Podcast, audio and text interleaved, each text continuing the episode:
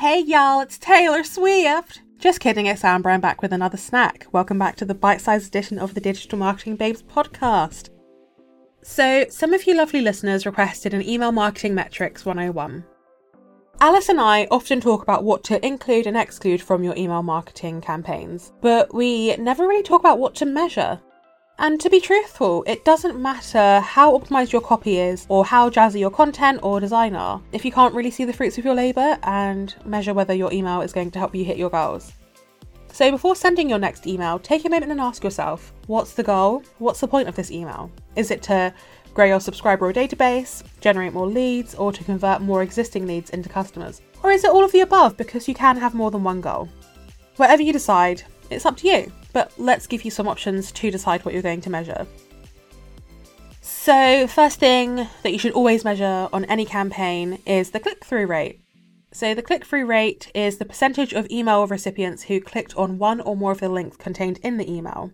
And it's calculated by total clicks or unique clicks, whichever your mailing system slash service is, should give you a breakdown of either divided by the number of delivered emails times that by 100. Again, all the figures should be broken down by your email provider, and sometimes they also provide the click through rate for you, which is always super duper handy, but it's always handy to know how to measure it yourself because it's nice to know these things. And the click through rate is a very important metric for all email marketers to be tracking because it gives you a direct insight into how many people on your list are engaging with your content. And it also shows you how many are interested in learning more about your brand and your offer.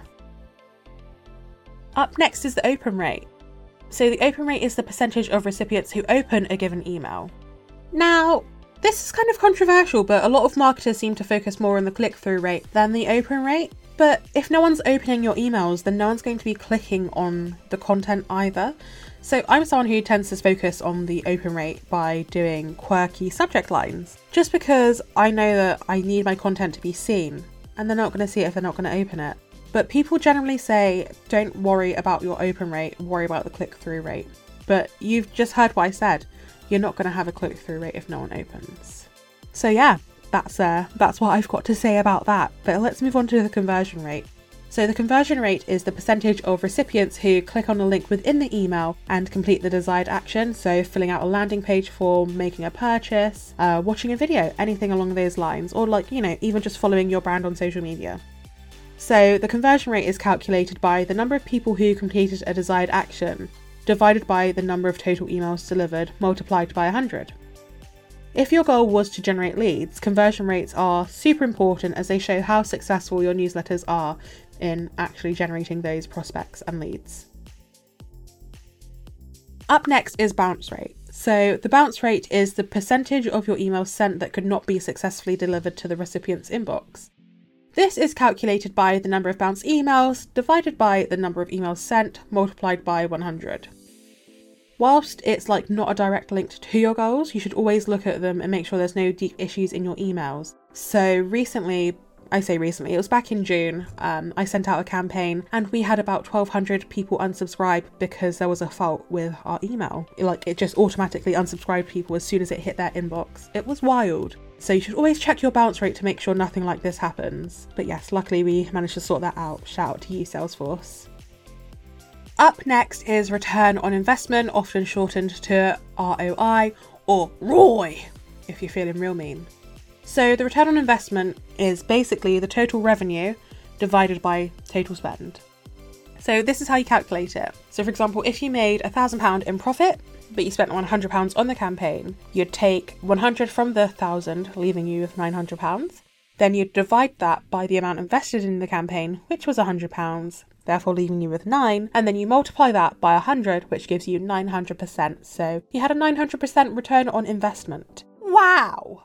And yes, that was quick maths. You're welcome. So, the return on investment is the kind of metric that shows the true value in email marketing. Like, it's plain and simple for your boss to see, oh wow, that really did work. Like, 900% is a figure that stands out, they're not going to think that's weak. Well, they might do depending on your previous track record, but either ways, it just puts a great figure in front of them, and it's plain to see that it's either positive or negative, you know? So, this is a metric you definitely should watch out for. But you know what, guys? There are plenty more metrics out there, and I, I recommend having a quick Google about them because you should really sit down and think about all the different metrics and then decide which ones you're going to track.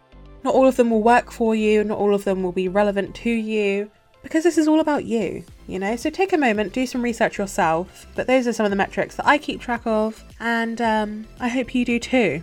If you have any more questions, let us know. If you don't have any more questions, 10 out of 10. But yeah, hope your emails go well, guys, okay? Get those CTRs, smash those ORs, hit them ROIs, nail those CRs.